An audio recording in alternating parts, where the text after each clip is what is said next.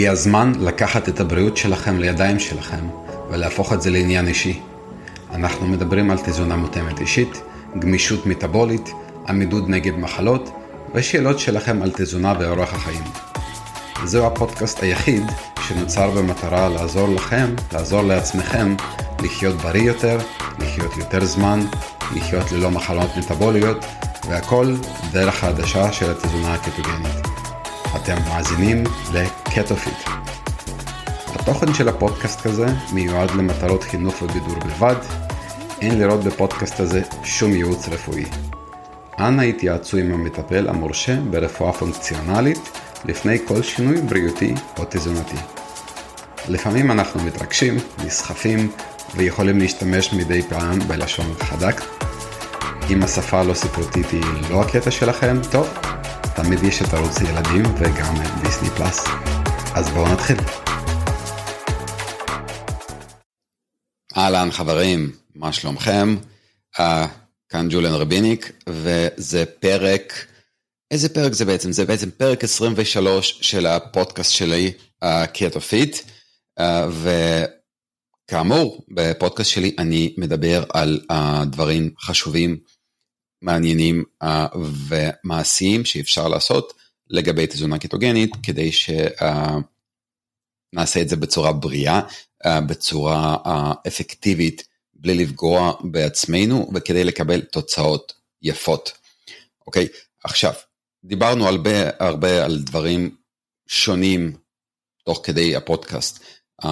הסברתי דברים שהם חשובים, חשובים פחות, מעניינים, ועכשיו אני רציתי להגיע לבסיס, משהו שהוא מאוד מאוד מאוד חשוב ולא דיברתי עליו, ורוב האנשים שמגיעים לתזונה כלשהי מניחים שהם מכירים דברים בצורה ממש ממש טובה,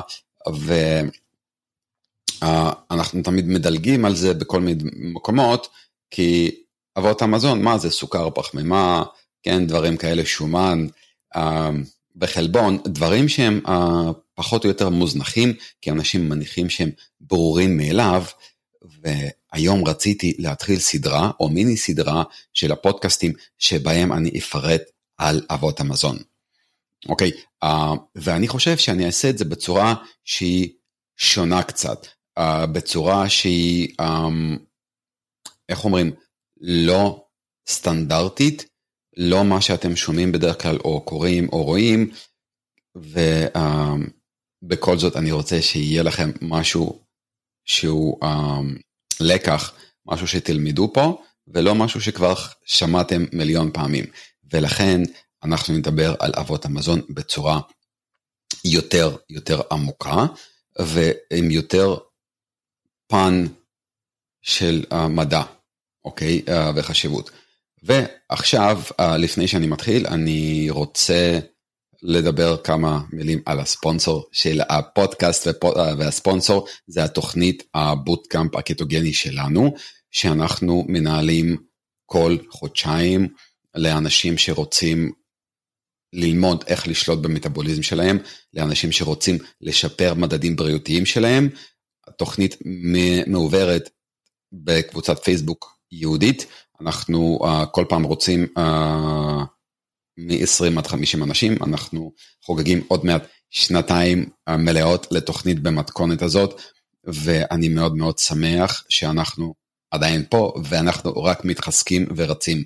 אז uh, לכבוד החגיגות שנתיים באפריל, אנחנו מתחילים מחזור הבא במאי, ומי שרוצה להצטרף ומי שיפנה אליי ויגיד שמעתי את זה על פודקאסט, יקבל שימו לב, 25% הנחה מהעלות הסטנדרטית של 1,600 שקלים, אז שימו לב, מי שיכתוב לי ויגיד, אני רוצה בוטקאמפ ושמעתי אותך בפודקאסט, יקבל 25% הנחה, בגלל שאנחנו חוגגים שנתיים לבוטקאמפ במחזור הנוכחי. ועכשיו נעבור לחלק המעשי. אבות המזון, כולנו מכירים את אבות המזון, כולנו שמענו, אבל לא כולם מבינים אותם כמו שצריך. והיום אנחנו נדבר על אב מזון מספר 1, הכי חשוב, הוא הפחמימה. אוקיי, פחמימה היא אב מזון ש... הוא מאוד מאוד חשוב, והוא גם אחד כזה שרוב האנשים, במיוחד בתזונה דלת פחמימות, יודעים שהוא בעייתי, יודעים שצריך להימנע, ולפעמים לוקחים את זה ממש ממש רחוק. אז בואו נדבר בעצם על מה אנחנו מדברים פה. בואו נדבר על סוכר כסוכר, uh, וזה הסוג הראשון של הפחמימה שהוא חשוב, אבל כמו שאתם תבינו בהמשך, סוכר זה לא דבר. סוכר זה סוג של חומר, וסוכרים יכולים להיות דברים שונים. אנחנו לא ניכנס לביוכימיה בכלל פה, אנחנו נדבר על מה שרלוונטי לאנשים שרוצים לאכול בצורה אפקטיבית, ואנחנו נדבר על שני דברים עיקריים, והם גלוקוז ופרוקטוז. אוקיי, אז בואו נדבר. מה זה גלוקוז? גלוקוז זה בעצם מה שאנשים מניחים שהוא סוכר, מניחים שזה סוכר uh, שולחני רגיל, ובעצם נמנעים שאנשים אומרים סוכר, הם בדרך כלל מתכוונים לגלוקוז. מה זה גלוקוז בעצם? גלוקוז זה חומר חשוב ביותר שנותן לנו אנרגיה. הוא נותן אנרגיה למוח שלנו, הוא נותן אנרגיה לשרירים, לאיברים, ללב, בעצם כל המערכת לא יכולה לזוז שנייה או מטר אחד ללא גלוקוז. אנחנו רצים על גלוקוז.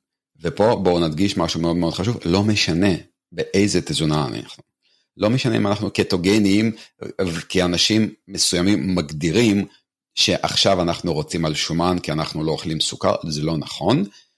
ופה אנחנו נדגיש שוב, אדם שלא, שאין לו סוכר במערכת, או יותר נכון גלוקוז, הוא מת. אותו אדם נפטר בשנייה אחת, למרות שאף אחד לא מגיע למצב הזה, כי אנחנו תמיד עושים סוכר, אנחנו תמיד עושים את הגלוקוז. אז הגלוקוז זה אב מזון שהוא לא חיוני, ואת זה שמעתם הרבה, וזה מדגישים את הדבר הזה בהמון המון מקומות, אבל למה הוא לא חיוני בעצם?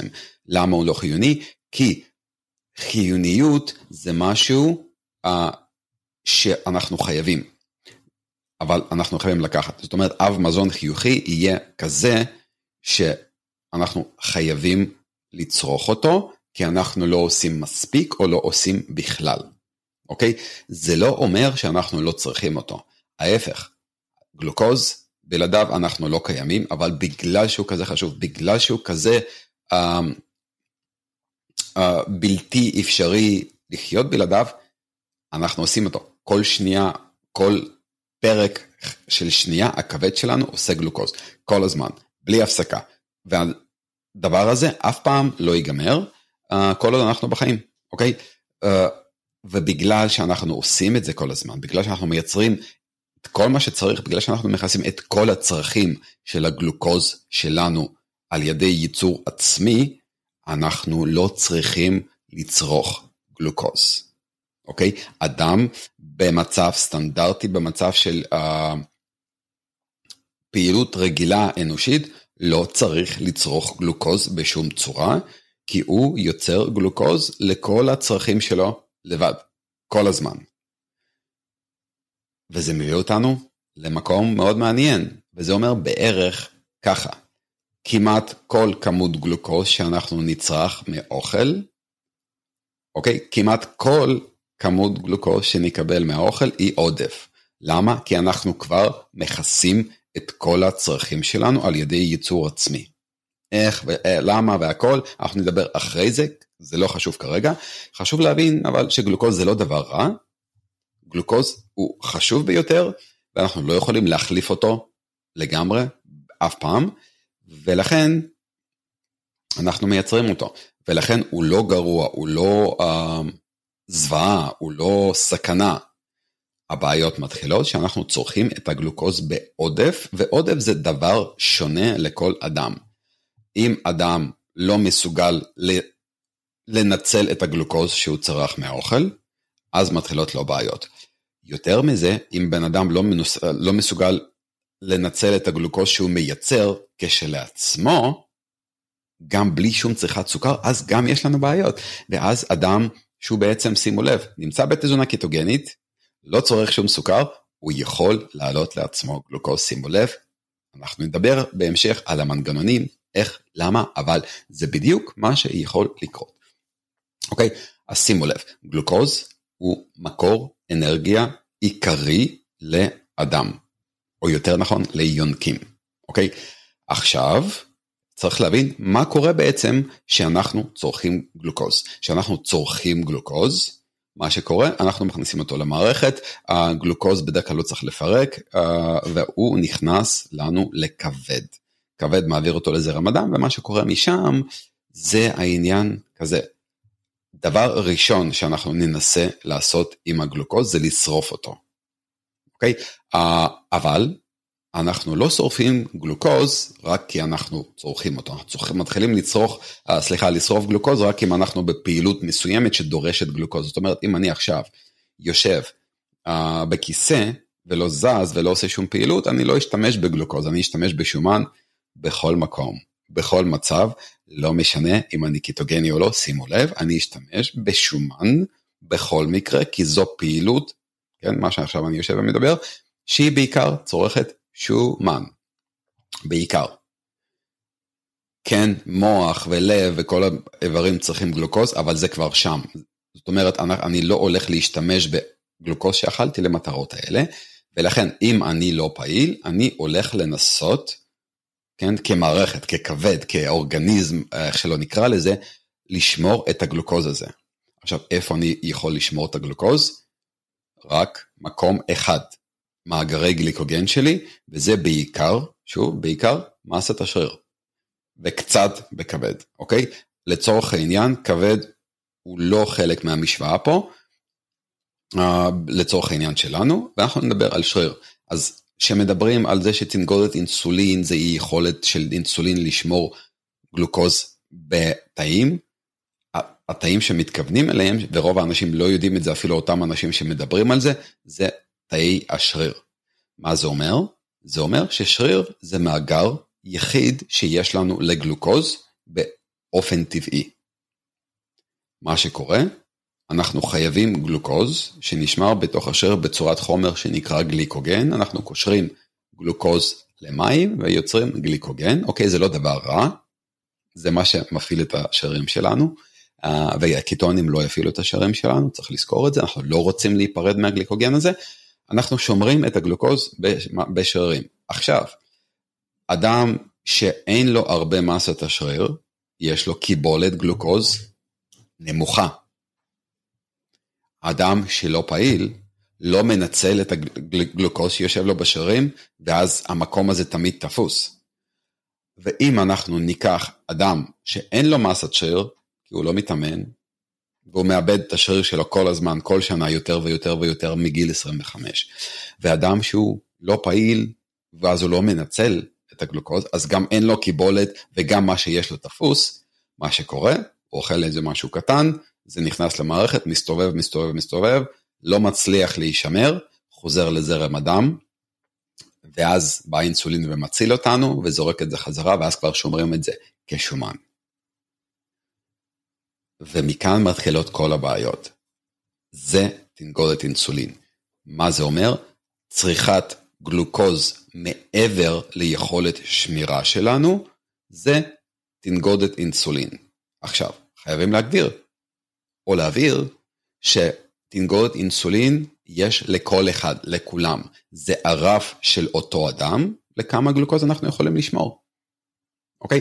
אז מישהו מאוד פעיל, עם קיבולת יפה בשרירים, יכול לצרוך הרבה. ואז הוא מוגדר ללא תנגודת אינסולין, אבל לכל אחד יש את הגבול. אנשים לא פעילים, אנשים ללא מסת שריר אדקוותית לגיל שלהם והכל, אין להם קיבולת טובה, ולכן רוב האנשים מכירים את העניין שהלכתי, אכלתי ארוחת צהריים גדולה, עוד שעתיים או שעה, אני מת, גמור, רוצה לישון. למה? חטפתי. אוקיי? כל הסוכר שלא הצלחתי לשמור כי אין לי לאן, הלך לכיוון הלא נכון, אינסולין לקח אותו מזרם הדם, יש לי תנגודת אינסולין ועכשיו אני קורס, ומה שאז המערכת עושה עם הגלוקוז הזה, כי לא ניתן להשתמש בו, לא ניתן לשמור אותו בצורה טבעית שלו, וזו הצורה הטבעית של שמירה, אנחנו שומרים את זה כשומן. אוקיי? שם מתחילה הבעיה, וברגע שזה קורה, הסוכר הזה, הגלוקוזה שמסתובב, גורם לנו לנזק, גורם לנו לבעיות, גורם לנו לבעיות בעורקים, בעיות בכבד, בעיות בכליות, בכל המערכת. בעצם עודף גלוקוז הוא הבעייתי. הגלוקוז הוא לא בעייתי. ומה אנחנו יכולים לקרוא מפה? הבעיה היא, כן, שרוב האנשים לא מתאמנים, לא עושים אימון כוח ספציפית, אין להם מסת השריר, והם אוכלים הרבה יותר מעבר מהקיבולת שלהם, ואז מה שקורה זה לאט לאט הרמות של אינסולין עולות, לאט לאט סוכר דם עולה במשך השנים, ואז אנחנו לאט לאט מגיעים לטרום סכרת ואז סכרת, אבל הרבה לפני זה אנחנו מקבלים כולסטרול גבוה וסתימת עורקים ומה לא. וכל זה מגיע בגלל שאנחנו צורכים גלוקוז בהרבה יותר כמות מאשר אנחנו צריכים, כי אנחנו צריכים אפס, אוקיי? Um, ואם אנחנו צורכים מעבר לזה ואנחנו לא מצליחים לשרוף, לשמור, אז אנחנו פשוט חוטפים את זה כבומבה. ולכן חשוב מאוד להבין שדבר יחיד הכי אפקטיבי נגד הדבר הזה, זה פיתוח מסת השריר, שמהווה מקור לשמירת גלוקוז ופעילות. פעילות. כי אם אנחנו לא פעילים, גם אם יש לנו מסת השריר זה נשאר מלא. אוקיי, עכשיו, אה, מי שחושב שבתזונה קיטוגנית אנחנו לא משתמשים בגלוקוז טועה מאוד. הגוף עובר למצב קיטוזיס שחסר כמות מסוימת של גלוקוז שמגיע מאוכל, שזה מצב טבעי וסבבה, אבל מה שקורה, אנחנו לא הופכים להיות רצים על שומן. אנחנו לא מחליפים את הגלוקוז בתוצר של שומן שהוא קיטונים. אנחנו מחליפים אולי בערך 30 אחוז מפעילות של גלוקוז בקיטונים בחלק מהמקומות, אבל הרבה מקומות בגוף חייבים גלוקוז וימשיכו להשתמש בגלוקוז, זאת אומרת, אנחנו תלויים בגלוקוז עדיין, והם לא ישתמשו בקיטונים לא משנה מה. יש uh, איברים בגוף שמשתמשים בשומן או פעולות שדורשות שומן כשומן, והם לא ישתמשו גם בקיטונים.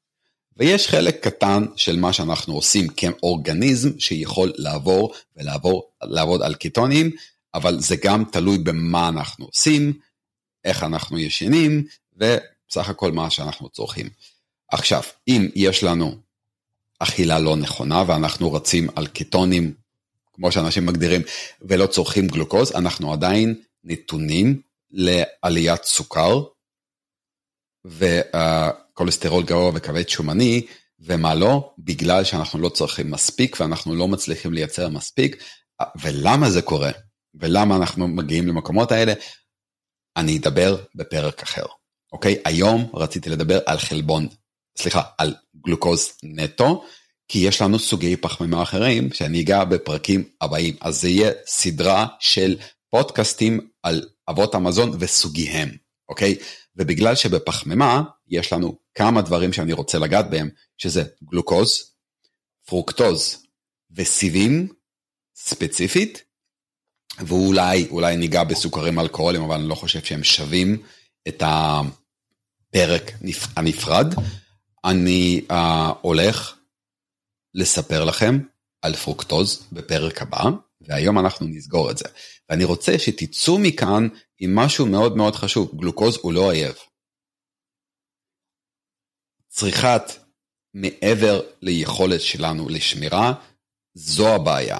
ובעצם כל בעיות סוכר, כל בעיות גלוקוז, כל בעיות או מחלות לצורך העניין שאנחנו מפתחים כתוצאה מזה, כולל כמובן סכרת, type 2, סוג אחד, סכרת סוג אחד זה משהו אחר לגמרי ואנחנו לא ניגע בו פה כרגע, אבל סכרת type 2 זה מה של המבוגרים מפתחים כי הם צורכים עודף, זה לא מחלת סוכר. זה לא מחלת קלוריות ספציפית, זה מחלת חוסר השריר. מי שחסר לו שריר מגיע לכיוון הלא נכון, ופתרון יחיד לזה, או הימנעות יחידה מזה, זה אימון כוח מסודר כל החיים. אוקיי, עכשיו אנחנו נסגור את הפרק הזה פה, כי אנחנו כבר הגענו ל-20 דקות, ובפרק הבא אנחנו נדבר על פרוקטוז. אז אם היה לכם מעניין, אם היה לכם uh, חשוב מה שאני אומר, אני מאוד מאוד, וגם אם שנאתם את זה, כי זה גם חשוב, תכתבו לי.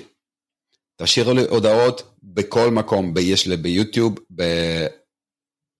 באפל, בספוטיפיי, בקבוצה שלנו, בכל מקום, תשלחו לי הודעה באינסטגרם, תשלחו הודעה בפייסבוק, אני רוצה לשמוע מכם, כי חשוב לי לתת לכם את החומר שחשוב לכם. אוקיי? חשוב לי ביותר להתמקד במה אני יכול לעזור לכם. עכשיו, אתם יכולים ליצור איתי קשר בכל המקומות האלה, ב-show notes, ב... בקיצור, בהסבר של הפודקאסט תמיד כתוב, יש show notes, ואני מסביר על מה אני מדבר, ותמיד יש שם קישורים גם ליוטיוב שלי, גם לקבוצה שלנו בפייסבוק, ואם אתם לא חלק מהקבוצה תצטרפו, ואני רוצה לשמוע מכם שוב, ואם זה עזר לכם טיפה להבין משהו חדש, אם זה עזר לכם, אם שמעתם משהו חדש, אם זה עזר לכם בכל דבר, או פרק אחר, תכתבו לי, כי אני רוצה לדעת. באמת, באמת חשוב לי. Um, ובזה אנחנו ניפרד, אני רק רוצה להגיד, שוב, מי שלא שמע, מי ששומע את הפודקאסט הזה, ורוצה להיכנס לתוכנית הבוטקאמפ שלנו שמתחילה במאי מחזור הבא, עכשיו אנחנו uh, כבר uh, בשבוע, ש... אנחנו מסיימים שבוע ראשון של המחזור מרץ, וההרשמה הבאה היא למאי, בהנחה תכתבו לי. מי שרוצה לדבר איתי אחד על אחד על הדברים שלו, מי שחושב שהוא רוצה לשתף, לשאול את דעתי ודברים כאלה, תכתבו לי ואני נורא נורא אשמח אה, לקבוע איתכם שיחת היכרות קצרה של 20 עד 30 דקות, לא ייקח הרבה מזמנכם, לדבר על מה כואב לכם, מה אתם רוצים להגיע אליו, מה מציק לכם, ואני אהיה שם בשבילכם. עכשיו, בונוס נפרד, בסוף שבוע הזה, היום אנחנו ב-13 למרץ, ב-20 למרץ אני נוחת בארץ לעשרה ימים, ואם אתם רוצים להיפגש, אם אתם רוצים uh, לדבר אחד על אחד, יש לכם הזדמנות להיפגש איתי, אז תכתבו לי אם אתם רוצים להיפגש, לראות וכאלה, אני אהיה בתל אביב, אני נורא נורא אשמח להיפגש עם כל מי שאני יכול, uh, אני במיוחד סגרתי לי דברים ביומן. כך שיהיה לי הרבה זמן לדבר ולהיפגש איתכם. ובואו נדבר ובואו ניפגש ותודה רבה על הזמן שלכם ופעם הבאה אנחנו הולכים לדבר על פרוקטוז יאללה להתראות ובוקר טוב וערב טוב ולילה טוב לא משנה איפה אתם נמצאים. יאללה אוהב אתכם ביי.